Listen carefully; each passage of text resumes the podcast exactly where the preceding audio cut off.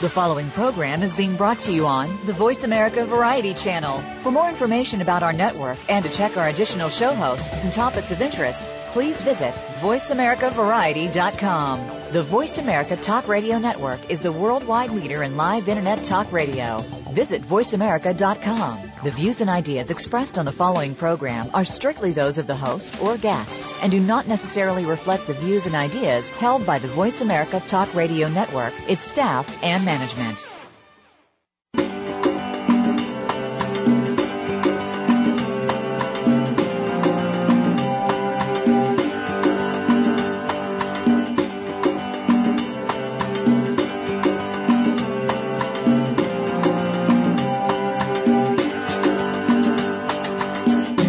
Save our wildlife. Save the environment. Save our world. It all starts with a little knowledge. Welcome to Our Wild World with Ellie Weiss. There is so much that's being done and can be done with help from specialists and marginalized community groups to you. We'll discuss the future of Africa, the wildlife, and the people, and show you how it affects the entire planet. Now, here is Ellie Weiss from the WildiZe Foundation. Hello, good morning. This is Ellie Weiss and WildiZe Foundation, and welcome to Our Wild World and our episode Elephant in the Room Part 2, where we have two very special guests today, Travis Fulton and Vladimir Van Maule. The production and ground crew who have just returned from Kenya are, are in the final stages of editing the film. Good morning, Travis and Vladimir. Thank you for joining in with me today to discuss this exciting project. I'm so sorry that Kira is unable to join us today, but as she's busy in Nairobi, we understand the life of a wildlife filmmaker is always full of surprises. But I'll bet between the three of us, we have plenty to talk about. Let's start with you, Travis. You're the executive producer of Elephant in the Room. Can you tell us a little about yourself and how you came to create the concept concept for this film and why you contacted WildiZe? I'm a sculptor by profession and um, ever since the age of five I've been making animal sculptures and bas reliefs and drawings and I've always um, had a dog or a raccoon or a, a rabbit or three or four horses and uh, have always been very interested in um, in animals and being out in the wilderness myself.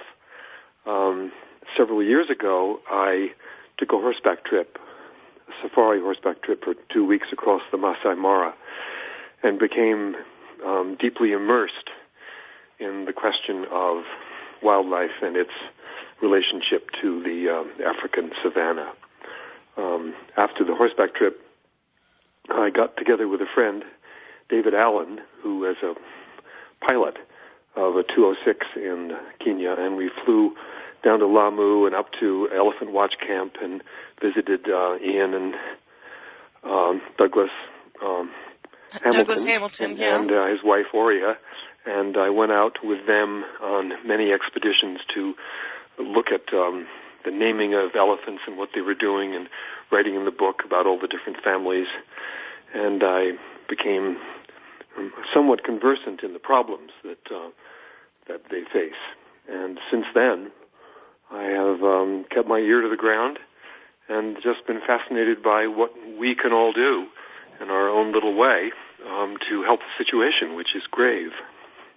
Yeah, that it most certainly is. So when you say the problems that they face, do you mean both or one or the other? The elephants, the problems the elephants are facing, or the problems the people are facing, or the problems people like um, Save the Elephants and Iain Douglas Hamilton and the ranchers are facing?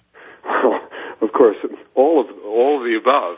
Um, but I suppose that I saw um, on my trips up there and talking to Iain and Oria when they were here in America and keeping in contact with them through a John McBride and other friends that there are it's a double pronged problem and in a sense possible solution. And you have the supply side of the ivory and you have the demand side.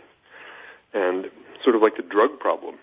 If you can stop people wanting drugs then you can perhaps slow down the uh, the um, the production of them Well, so, that's great because we're going to get into that in a little bit. But in the meantime, I'd like to introduce Vladimir, who is the director of photography and cameraman.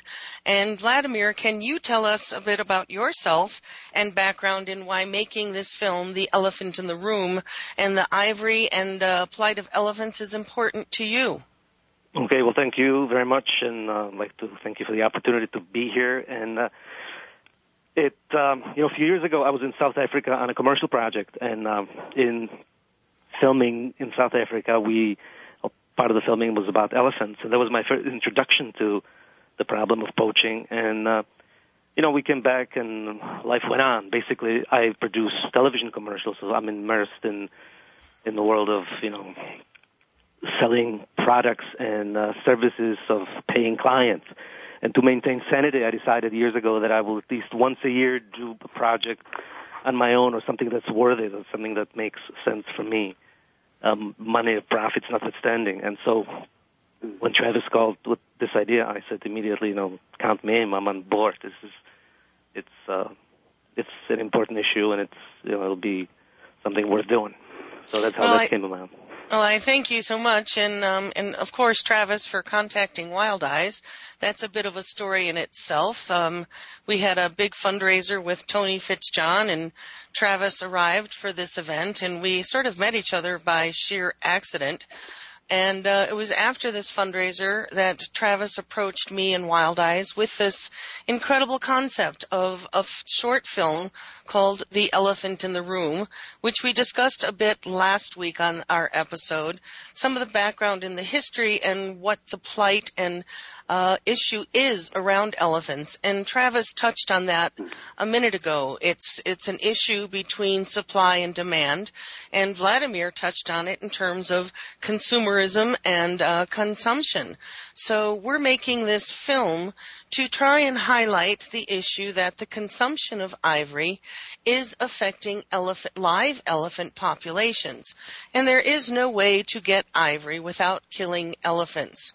Um, so without giving away the viewer experience, because our film has not yet been released, I know we've all been working incredibly hard over the last week um, creating the final draft for this film. Uh, can you, Travis and Vladimir, give our listeners a brief description of the film and what is the hard-hitting yet poignant message we hope to accomplish with this film, both visually and in text or statements? Uh, Tra- uh, Vladimir or Travis, either one of you can go okay. first. I'd like to uh, address this quickly enough because um, when you go on YouTube uh, or Vimeo or any of the social media platforms and you see videos and documentaries and promotional and PSAs about this issue of killing elephants. There's actually many, and some are better than others, and they all sort of have this very, you know, graphic description of the carnage, and they all have very hard and you know heartfelt ending of we must do something, but it doesn't seem to offer specific, you know, solution. Mm-hmm. And when Travis sent me the script, and it completely blew me away because it is so unlike anything that's out there. And I refer to it as a childlike, you know, it's a beautiful little story that has no blood or gore. It is a tiny little fairy tale. And uh, anybody who read the script from our colleagues in the States to our colleagues overseas and in Kenya, the reaction of everyone was the same. They say, this is great. We love it. so I thought we were on a, on a, on a good track to you know something that could be successful.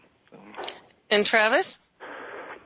Well, I I kept on thinking that there must be some way of getting inside the Chinese mind, um, and um, of course this is uh, highly controversial as to you know whether or not someone can move into the another culture's um, psyche, but you know this is what literature and filmmaking and art are really all about is communication.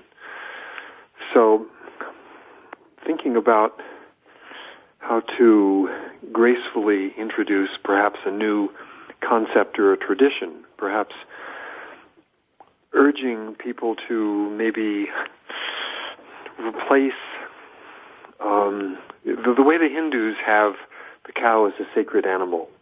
Perhaps we can start thinking about Chinese maybe having um, the elephant and maybe many other animals, or maybe even the planet itself is a sacred animal, just the same way perhaps we could try to do this ourselves. And that was the origin of the, the gentle approach that I attempted to, um, to script. Well, I'd say your attempt has been incredible. I personally and my foundation were totally taken with the concept as Vladimir was talking about. It is not exactly a fantasy, but it is more of a dream-like sequence of what could be. And I don't want to give away anything about the film because it will be released soon, and I'll I'll we'll come to that later of when and how and where people will see it and how we'll be coordinating that. But um, you went through quite some, uh, uh, and Vladimir began to touch on some of the different responses you've encountered from uh, your various colleagues. Uh, what were the, some of the responses that you received in trying to make this film happen in a very short period of time on the ground in Kenya? There was quite some procedures you all had to go through. And Travis, uh, you as a sculptor created two absolutely fabulous, beautiful ivory tusks made out of wood, which you brought from the U.S. to Kenya, which could have ended up in sort of um, um, a bit of a, a hot spot, bringing what looked like ivory into the hotbed of uh, the ivory trade. Did you encounter any um, interesting problems or excitement on the ground in Kenya? Well, it's sort of funny when we got there. Um, we had wired ahead to um, the people that issued our film licenses to let the customs know that we were bringing them in, but they that never happened. So when we got to the customs shed in the Nairobi airport, um, the first lady that opened the, the the crate had this incredibly sour, worried, terrified expression on her face, and she backed up with her hands in front of her and said, I'm not dealing with, with this. and, uh, which brought about 15 policemen and, um, and other customs officials over, and they all looked at them and they said, what, what, what are you doing bringing ivory into this country? Just, and they were just horrified. Um, and I said, they are made out of wood. They're painted to look like real the real thing, but if you pick one up, you'll see that it's about one third the, the, the weight of, uh, of a real tusk. So, and I also had pictures of the building of them, the making of them, the gluing and the carving and the shaping and the painting of them. And they, so everyone crowded around. And then I took out um, my pocket knife from the crate. Of course, I could, didn't have it in my pocket, uh, and cut a little bit out of the paint of the inside of the end of the of the uh, one of the tusks, so they could see that it actually was wood.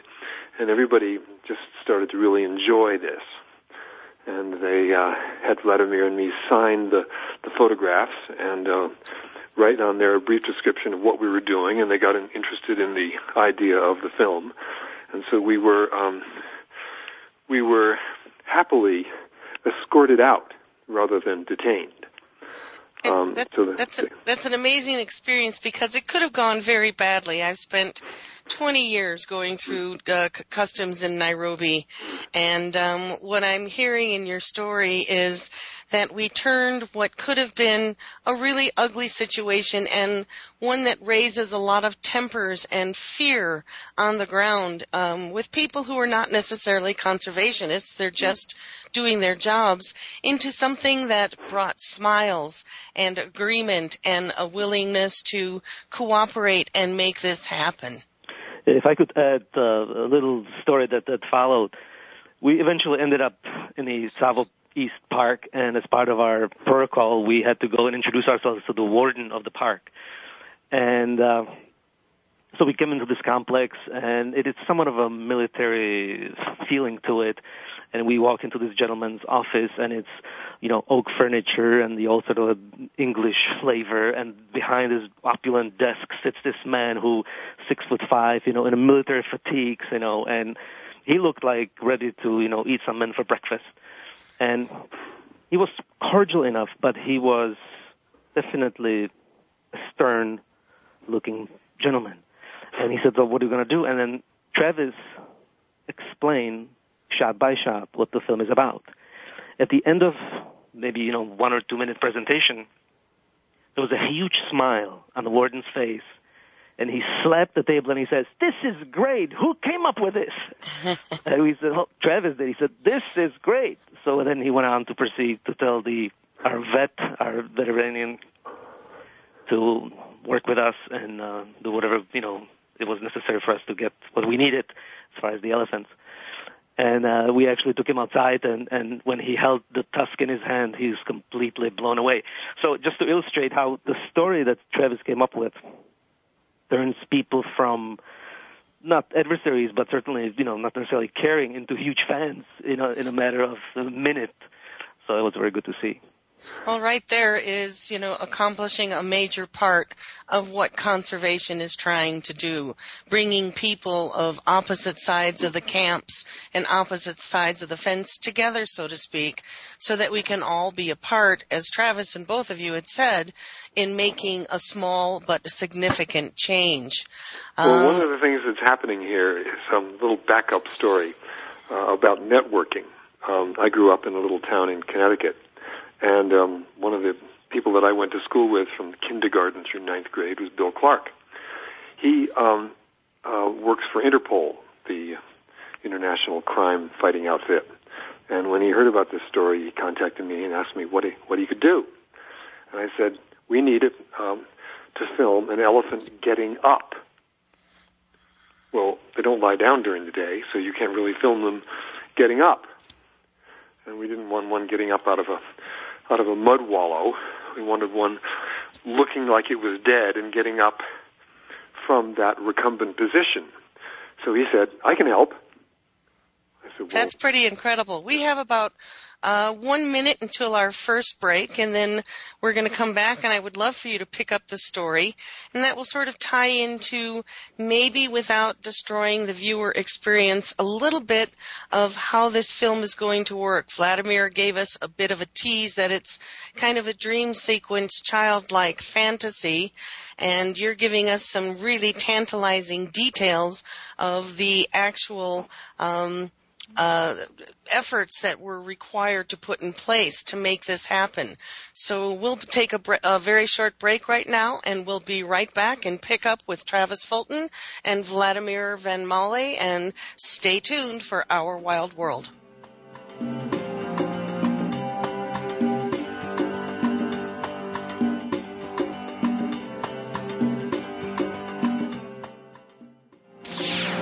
Internet's number one talk station. Number one talk station. VoiceAmerica.com. Wildlife. No wild, no life. Big, scary, beautiful. Predators are in danger.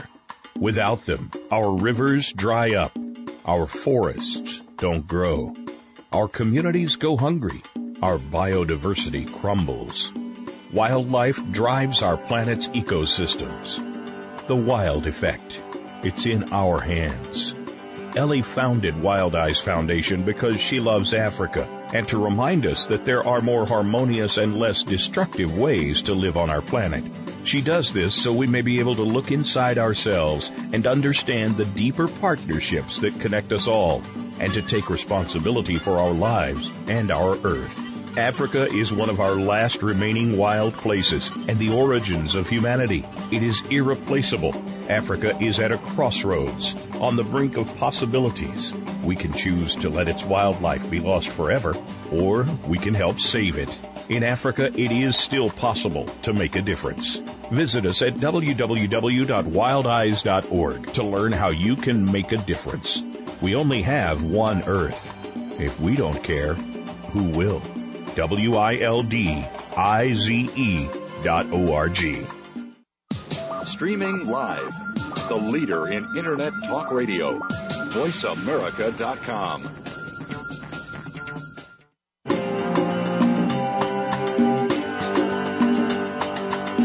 You're listening to Ellie Weiss and Our Wild World.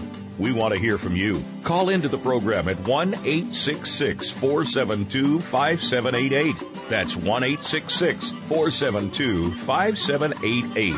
If you'd rather send us an email, please send it to wildize at wildize.org. That's W-I-L-D-I-Z-E at W-I-L-D-I-Z-E dot O-R-G. Now, back to our wild world. And welcome back. We're here with Travis Fulton and Vladimir Vladimir von Maul. Is that correct, Vladimir? That's correct. Okay, I was mispronouncing it earlier. And we left off with Travis starting to tell us a bit of a story, which um, we're talking about the making of the short film, The Elephant in the Room. So, Travis, pick up with that story. Oh, it's a, it's a story involving Interpol, who has been hugely helpful. Uh, Bill Clark has had for Interpol the, the African continent as his uh, bailiwick for the last decade or more.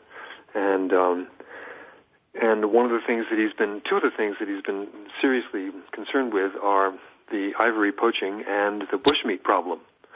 Um, people go out and they shoot anything that they can, you know, find in the sight of, sights of a rifle or at the end of a spear, and they often sell the meat to uh, a local butcher. And the butcher just, if he has learned that if he's, if he takes out the, out the bone and takes off any skin or hide or hair, then no one can tell actually what the meat is. So um, Interpol gave to Kenya well over a million dollars worth of DNA testing equipment, and so they're setting up sort of um, little labs around the country so that the inspectors can take a piece of meat and within a very short time tell exactly from what animal it comes. That means that if the butcher has is trying to sell something that's illegal, uh, they can confiscate it and fine him. Now, this won't stop the bushmeat problem completely, but it will certainly slow it down. And um, the Kenyan Wildlife Service, KWS, is wildly appreciative of Bill Clark and Interpol. And so when Bill Clark said, I know the head vet of Kenyan Wildlife Service, and I'll call him and ask him to help you, within two hours, uh, the good doctor, Francis Gukaya, Gakuya, uh, wrote me back and said he'd be delighted to uh, help um, our little film uh, become an actuality. Um, so we arrived in Kenya with this very important um, piece of the puzzle of how to get a um, film, a short film of an elephant getting up.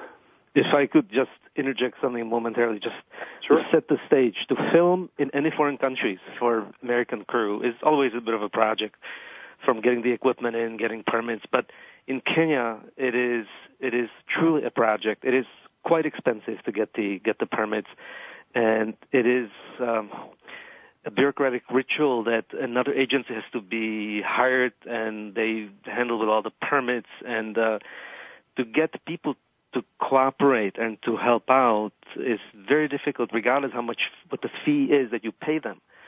So, and before Bill Clark surfaced, we actually spent, if not several weeks, working through other contacts through our uh, associate Kira Goodall, who's not here right now with us, but our associate from Nairobi, who, through the context of her own, was trying to help us, and it all was inching forward, but very, very slowly, and it looked like, you know, to be honest, it didn't look that promising, and all of a sudden, Bill Clark pops up on the scene, and two hours later, we have basically not carte blanche, but all of a sudden the door has opened. So. right. Yes, through 20 years of experience of working on the ground in Africa and wonderful, wonderful people, every now and then it does have uh, its perks and benefits to know somebody who can help you weave through the red, the bureaucratic red tape, well, especially also on a project Kira, like Kira this. has been uh, not just an associate, but a partner in all this.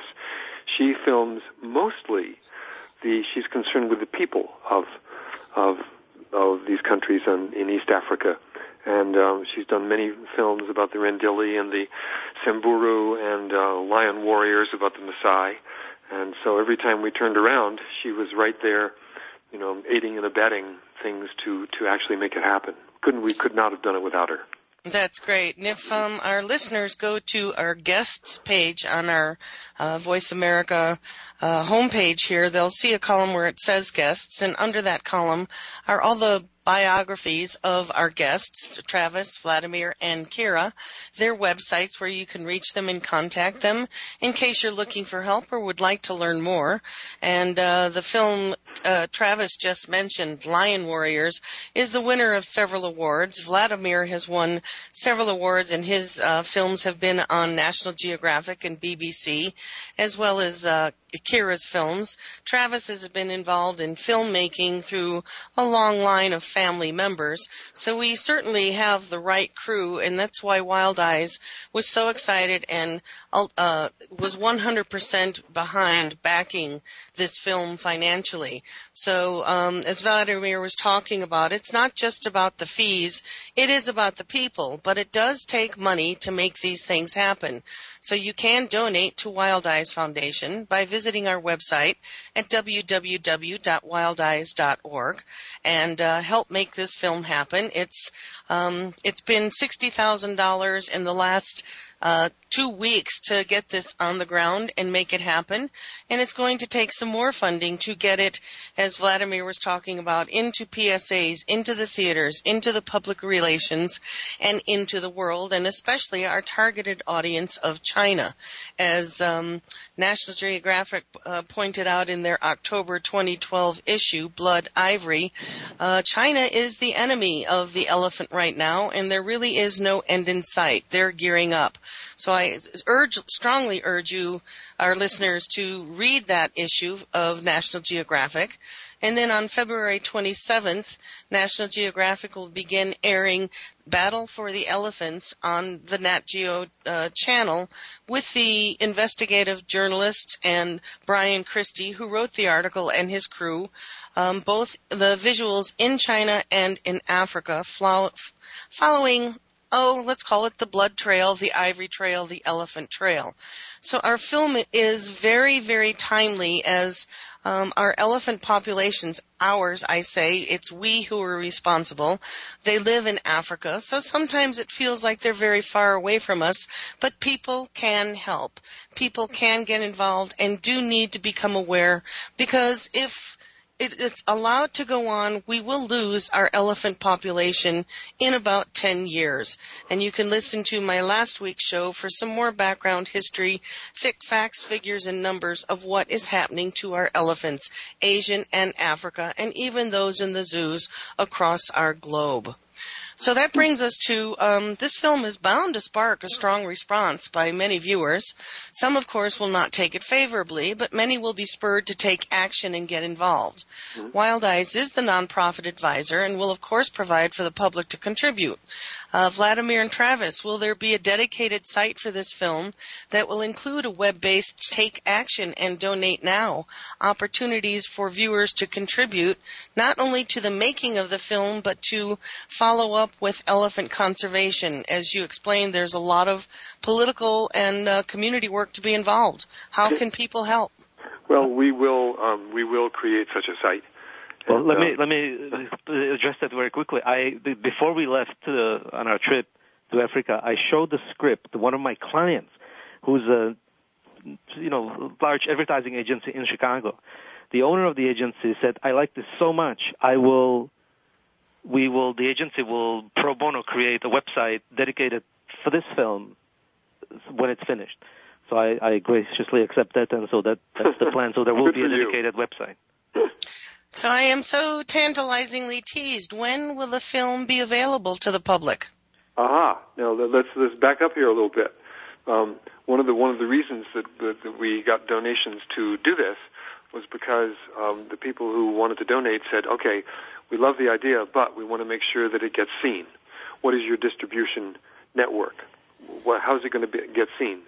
And um, the real reason, because its target at the moment is China, uh, in the Far East. Um, there's a lady named Lisa Rolls Hagelberg who runs the for Africa and the Far East, the CITES um, outfit. And CITES, for our listeners, stands for the Convention of International Trade of Endangered Species and Flora and Fauna. Right.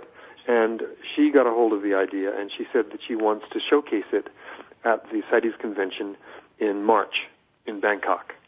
Well, this was a serious deadline, and um, we're finishing the special effects today and tomorrow.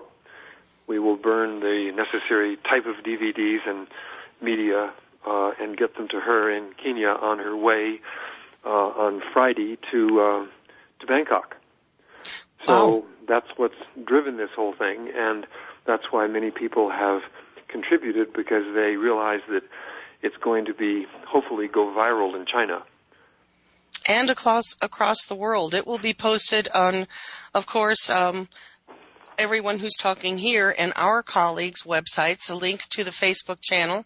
It will go out on social networking. We're counting on our listeners to pick it up and send it out and share it, like it, tweet it, you name it, your Facebook. This is a critical film and a critical message to get out, not only to the audience in China where the demand for ivory is, but for people around the world to help Uh, bring awareness and pressure, if you want to use it that word, but mostly let's not do the finger wagging. Let's educate and understand that every tusk means a life. And what we're trying to do is save the life of elephants before it's too late. And um, we've been talking about some of the intense preparation that needed to take place in order to bring this film from the concept of Travis's mind into reality. And it's been what, Travis? Uh, eight, ten weeks since we began discussing this. Yes, yes. Um, so we might as well just you know get up in the morning and get one thing done. So that's what we've been doing. Right. What I also am I'm excited about is that our understanding, as of this point, it may change, but uh, the CITES convention may be open with our film, and that the film will also loop for the entire duration of that show endlessly in in the main booth for the you know where Lisa is. So it will be seen over and over and over by what we hope you know hundreds of people. So that's a great kickoff. Iain Douglas That's- Hamilton that's has incredible. seen the original, um, the, the early versions, and he likes it. And uh, we hope he likes the final one because it's in his booth that it would be looping. This is incredible news. I'm not sure our listeners and our audience fully understand the impact this will make.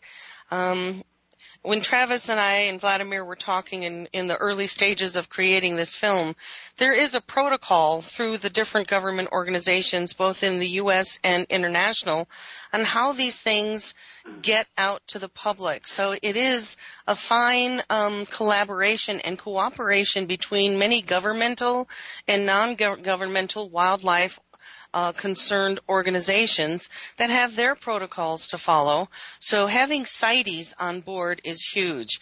We also have um, the IUCN uh, through the elephant specialists groups and one of uh, WildiZe' uh, very close colleagues.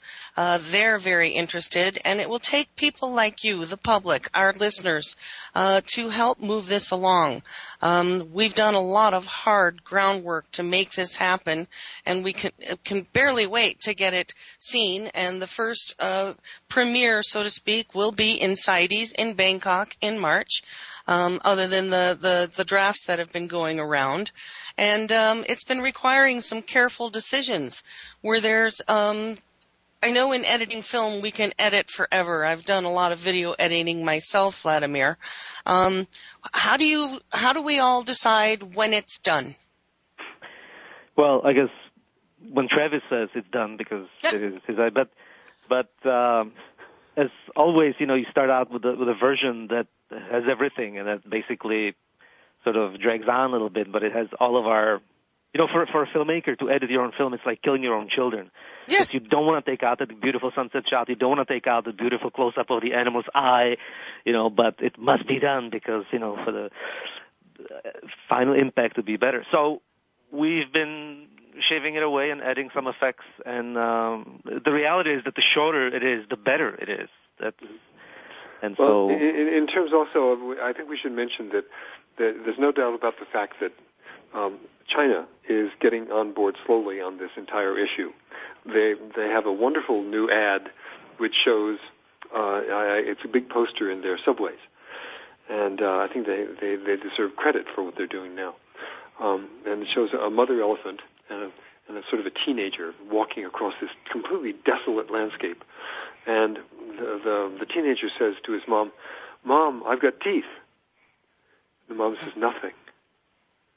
And then the teenager says again, Mom, aren't you happy that I have teeth? And the mom says, nothing. And underneath, at the end, the last line on this poster is, what is the mother thinking?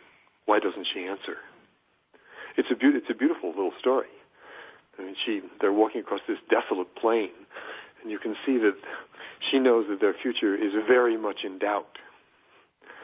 So I think there's, there's, um, there's a worldwide and, and some, something of a, of a movement that I think we all have to get on board. And, and uh, the um, um, the basketball player um, has gone around is six foot five, all of himself, and he's pushing. Yao Ming. Yes, to Mm-hmm. um, to to awaken the uh, Chinese awareness to this. When we had our Chinese um, actors in our little film, um, the the elder gentleman said, "You know, when I was a boy, um, we were told that uh, elephants um, they took their tusks and replaced them with wooden ones, uh, so that they could go on using them, and they didn't die. They didn't die when they took the ivory out from them." And he, he just said, "I didn't know about this." He's so just that's a learning. key, that's a key point that we're trying to get across. Thank you, Travis. Um, you know, to take the hair of an animal or um, sometimes a scent of an animal does not require the death of that animal, but to remove the tusks from an elephant most certainly requires its death. Uh, there's been a lot of work in dehorning uh, rhinos so to reduce the value of what that animal is carrying around on its face for security purposes. But there is no way to detusk an elephant.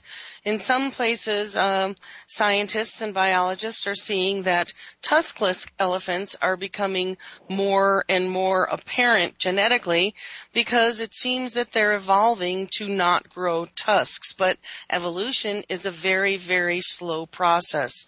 And the big question is, will elephants survive to adapt to that process? In the next 10 years, no, it's very doubtful. So we're highlighting the issue that every tusk, about 22 pounds of ivory, uh, equals uh, an elephant. And when you see a picture of, pounds and piles and stacks of ivory like the one in 2000 in, in 2011 that Kenya burned, that represents on a daily basis. Let's see, we're losing between 67 and 100 elephants a day in East Africa. That totals up to um, oh about 100,000 tons of ivory.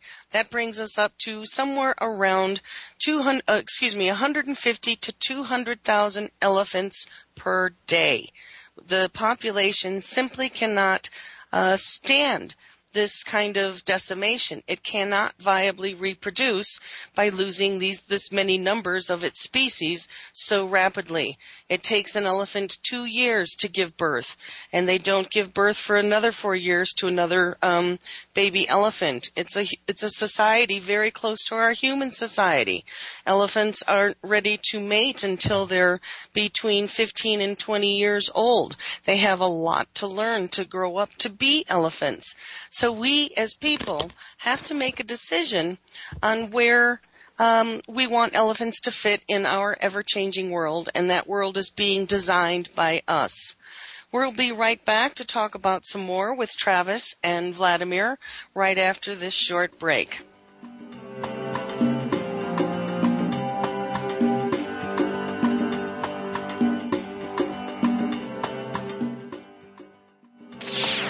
Internet's number one talk station.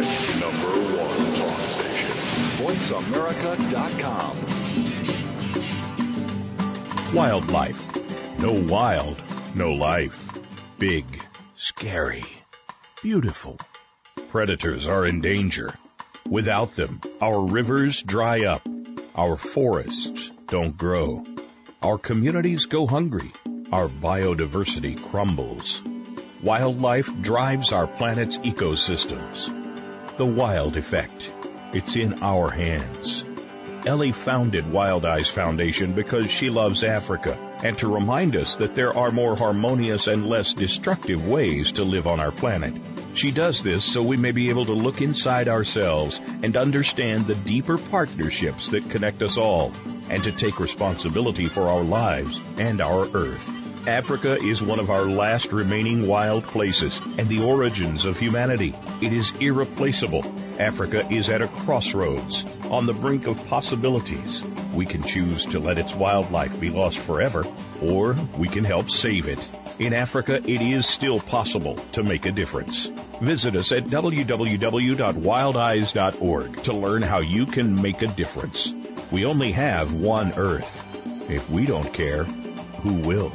W-I-L-D-I-Z-E dot O-R-G. Streaming live. The leader in Internet talk radio. VoiceAmerica.com.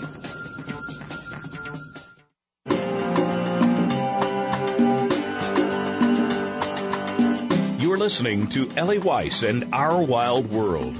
We want to hear from you. Call into the program at 1 866 472 5788. That's 1 866 472 5788. If you'd rather send us an email, please send it to wildize at wildize.org. That's W-I-L-D-I-Z-E at W-I-L-D-I-Z-E dot O-R-G. Now, back to our wild world. Uh, for this film, Travis? Tsavo National Park, he turned to the vet and um, Jeremy Ponghorn and said, uh, "This is great. Let's let's go get a big bull and dart him, and let's get them their footage." And uh, the vet said, "Well, it's not quite that simple, sir, because we must be very careful about which elephants we dart. If we dart one that's totally healthy and something goes wrong, then we will have uh, not helped the process of saving elephants. So we're only we only dart ones that seriously need to be doctored, or the, on which we're putting a collar." And uh, the warden said, "Well, of course I agree with that. Yes." So off you go with uh, Dr. Ponghorn, Jeremiah, and he'll take care of you. So off we went, and with Kira driving her wonderful um, cruiser, Toyota Cruiser, with all of our film equipment and the tusks and help and camera equipment in it, and we followed the the, the darting truck of Dr. Ponghorn. And first thing we did, we went to the Voi Lodge, where uh, there's a water hole there, and there were four huge, wonderful bull elephants in their own little sort of tribal enclave. And one of them, the biggest one, had a uh, what looked like a spear wound on his left hip. And um, the doctor suggested that this would be a very good candidate, but at that particular moment there were about 50 Chinese tourists taking pictures and filming these uh, elephants. And the doctor said, we're not going to put the darting of our elephant on YouTube in the next five minutes all over the world. Um, so we followed them. We followed the four elephants when they left the watering hole for about three miles away from the lodge. And um, he determined that this wound was serious enough to need doctoring. So he got down on his hands and knees and was filling the syringe out of this very special bottle. We understood that if any of this darting medicine actually touches a, an open wound of a human, that the human dies, and it has to be very, very carefully done. Um, and so then he puts it in a in a the uh, the syringe um, in a dart gun, and it has this very strange little pink ball at the end of it, so you can see that the dart has actually hit the elephant, and um, gets ready to dart the elephant from inside his cut, his truck. Meanwhile, a ranger comes back and says to Kira and to us, she's at the steering wheel, um, now don't get out of the truck because you don't know what's going to happen when the dart actually hits the elephant. They could turn and charge us. Anything could happen. And by the way, there are um, two elephants in the tree right behind two you. lions. Uh, two lions. Two lions in the tree right behind you.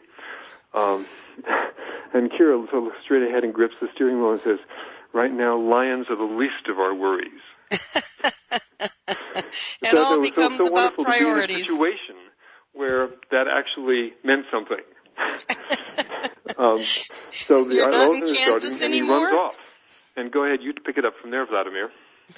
Well, first of all, you have to realize that it's uh, about 10:30 in the morning. It's already 120 degrees. It's incredibly hot. The the sun is just just pounding, and um, the truck ahead of us with the doctor and his team are not terribly communicative. They told us to follow them with using their hands, just kind of a vague gesture, you know, follow us. So then we see them uh, loading the gun, and we thought, well, this is going to be it. And then the car gets off the path and gets into the bush. And when you, and not only you go into the bush, but now you are flooring the gas. You are just, you're going because you need to catch up to the elephants and separate them so that you isolate the one you need to dart. We followed in our truck, and of course, Kira, who knows the procedure, uh, knew exactly what to do because we don't drive behind him, literally kind of next to him, trying to be like a formation of two vehicles. And um, it uh, took maybe you know one or two minutes, and we caught up with the herd. They of course get spooked. They start running. So now the car with the dart gun is trying to position themselves kind of next to the elephant they need to dart. Eventually they do it. All of this is done while in motion. Meanwhile, the cars are being beat up by the bush. We're bouncing up and down. Everything is flying in the car. We're going, you know, 35 miles an hour. It's like mayhem. And then uh, the car in front of us stops, and the elephants kind of disappear. They actually took off like bats out of hell, and they actually disappeared for a moment. So the car stopped the uh, the rangers uh, with Doctor, you know, they get on a roof with the binoculars. They spot him, so we start chasing him again. And the thought was that it takes about two minutes for the elephant to succumb to the to the uh, the to the, to the medicine. Sedative. Right? And so, and where this happened, when they shot the elephant, they darted the elephant was in um, not hospitable area for us to shoot. There were a lot of, you know, trees and bush, and I was thinking to myself, well, if the elephant drops here, that's going to be a major challenge for us how we want to get our shots because there's you can't move. But fortunately, the animals were running, and we eventually spotted them, and it took six minutes for our darted bull to lay down. And surprisingly, this is one of those sweet things that I've noticed I've never seen before. The other four elephants created a circle around him and touched him with his, with their uh, trunks, as if tried to revive, help, or just be be there. You know, it's kind of sweet. Of course, we couldn't have that, so we kept on uh, coming closer with you know fast speed again to distract them and to make them run away. And not only that, but each in different direction. And so Kira picked up one of the bulls and you know chased him away. And a few minutes later, we all got back by our dotted elephant. We're able to get out of the car, and now we had 20 minutes. You know, after after weeks of preparation, thousands of miles traveled, you know, hours of uh, bumpy roads, and uh, there you are. Everything basically is the way we planned, and now we have 20 minutes, one take, kind of a deal. So that's amazing. That's amazing. The gods were with you. Yes, and and, and, and so there, uh, I, we have a very white tusks that I brought, and I wanted the, the for the film I wanted the natural tusks of the elephant to be uh, you know as clean as they could be, but of course they're all covered with with red Tsavo dust, and they over the years and decades they've been um, blackened and dirtied and you know permanently in some some ways. So I grabbed a cloth and some water and knelt down and was washing the uh, these five foot long tusks. One of them which is lying in the dirt, so I can only get half of it, and the other is fully exposed. So I thought to myself, hey, this, is, this is wonderful. I'm actually touching live ivory, mm-hmm. and um, and um, I I think that uh, to to sense that I'd like to communicate that. And, and I stood up, and for a moment I got to lean against uh, the the flank of the elephant and and feel the the long intake of his breath and the long exhale. I'm sure I'll never get to do that again, but I'd like to let people know that um, I hope the film communicates something of the power of the environment and the animal that lives in it.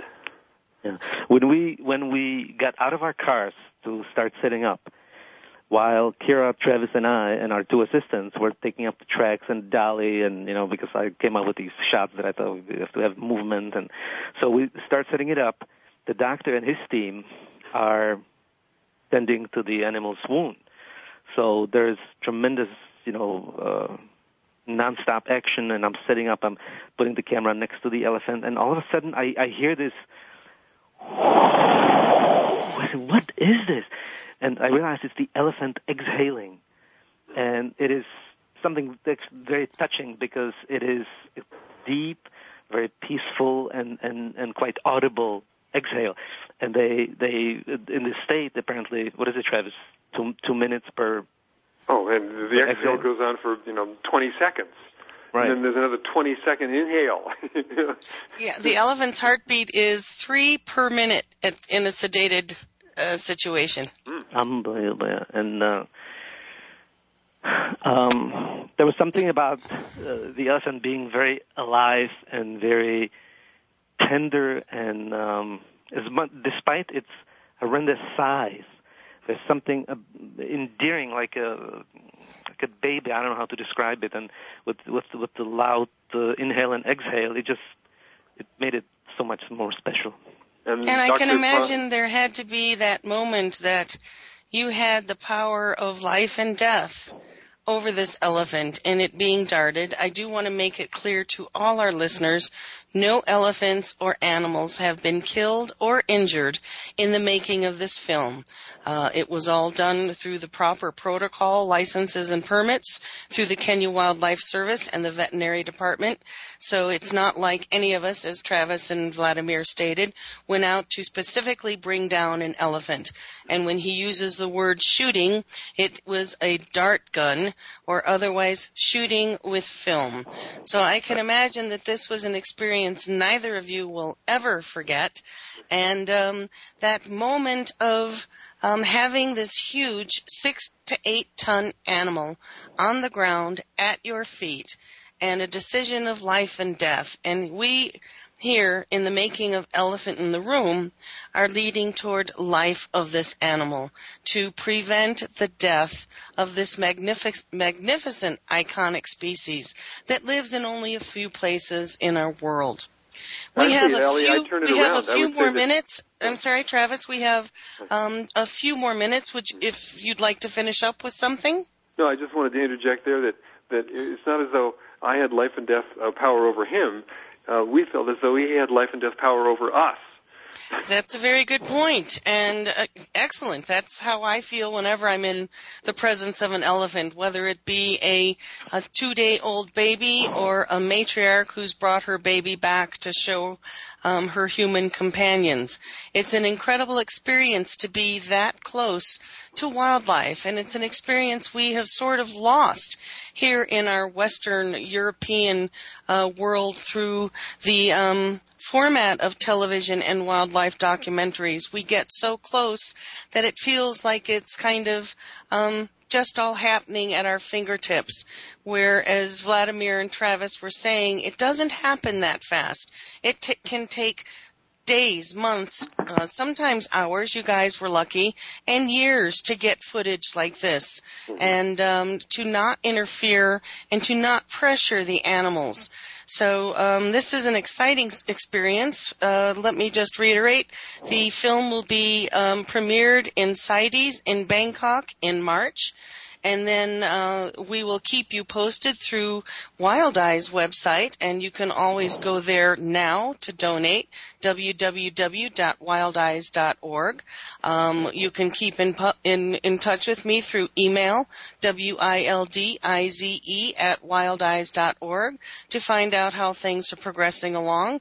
And we will let you, our listeners, and your friends know when we can send this film and get it viral because that is the medium and the technology today to get it out there to be seen as many by as many people across the globe as possible. So Vladimir and Travis, we have about uh, two minutes. Is there any one specific thing that you would like our audiences to come away with today? Well, I don't know. I was just going to quickly tell you the climax of this the, the setup because we get our shots done, and then the, the our hero shot is the elephant rising, and for that it actually becomes somewhat dangerous because these animals each responds differently. Sometimes they they fall again. Sometimes they wobble. Sometimes they charge and and destroy anything that's in sight. And last year, apparently, a doctor was killed. So we were told in no uncertain terms, nobody's on the ground for the animal rising, And uh, so we were all in our vehicles. Travis actually driving behind the wheels, ready to put the pedal to the floor if the animal was to charge us. And um, the animal woke up, and what happened was so magnificent. You must see the film to see the rest. And there we go. We've got had plenty of teasers today, and uh, this film is going to be an incredible experience. We hope you'll all tune in and watch it. It will be available very soon. And Travis, anything you would like our uh, listeners to come away with today? Well, I'd like to um, have everybody remember Bill Clark of uh, Interpol and uh, Anthony Kirokin of the uh, head of the air wing of the uh, Kenyan Wildlife Service, and um, wonderful Dr. Gakuya of uh, uh, the chief vet, and um, and uh, Jeremiah Ponghorn, the vet that helped us, and the warden of the Tsavo National Park, and and just just the, general wonderful warmth and um, bureaucratic cutting of red tape that allowed us to to uh, do what we did over there. And of course, uh, we're we are all responsible for the situation. It's not just the Chinese. It's uh, it's our understanding of what's happening to the environment of the world and how humanity fits into it that counts. Well, thank you very much. And of course, I'm going to have to say it and reiterate it. WildiZe has made this film possible through the creativity and the hard work of um, Travis and Vladimir. So donate to WildiZe Foundation. We will make that donation count. You've heard today where the money goes, how the money is used, and what the money will accomplish on the ground toward protecting elephants and keeping them alive for all of us together in the future. And I would And like to I- say that I would like to uh, personally comment on how wonderful you have been, Well, thank you. Ellie, and uh, on making this actually possible. And um, so, our kudos to you. Well, thank you. I believe in this project. It's important and having the right people in the right place, being able to make it happen so quickly is, is always, has always been my goal. So I thank all of you, the crew and Kira, although she's not here today, we couldn't have done it without you. It is truly a collaborative effort and that's what makes conservation happen. So until next week, I would like to say go out, touch your wild world, be a part of our wild world. You can contact us through Twitter, Facebook, LinkedIn discussion groups, or at wildize.org. Visit our website and learn more about our projects, and we'll see you next week on Our Wild World. Thank you again for joining us this week. Be sure to tune in next Monday at 11 a.m. Eastern Time, 8 a.m. Pacific Time for another edition of Our Wild World with your host, Ellie Weiss, on the Voice America Variety Channel. Think about living with wildlife during the coming week and what you can do right now. Thanks again for listening to the preceding program brought to you on the Voice America Variety Channel. For more information about our network and to check out additional show hosts and topics of interest, please visit VoiceAmericaVariety.com. The Voice America Talk Radio Network is the worldwide leader in live Internet talk radio. Visit VoiceAmerica.com. The views and ideas expressed on the preceding program are strictly those of the host or guests and do not necessarily reflect the views and ideas held by the Voice America Talk Radio Network, its staff, and management.